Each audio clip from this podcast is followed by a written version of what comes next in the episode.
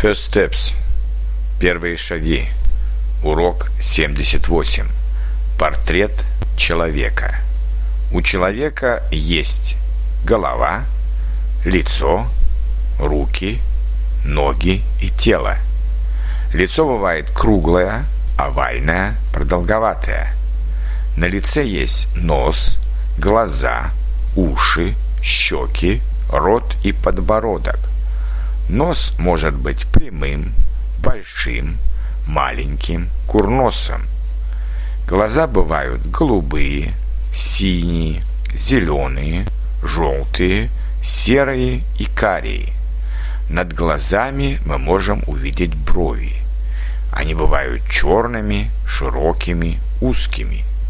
Уши могут быть большими и маленькими. Щеки бывают полные и впалые. Губы вокруг рта бывают тонкими или полными.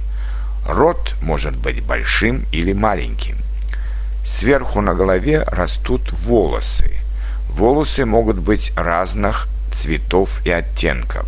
Светлые и темные, черные, каштановые, русые, пепельные и рыжие.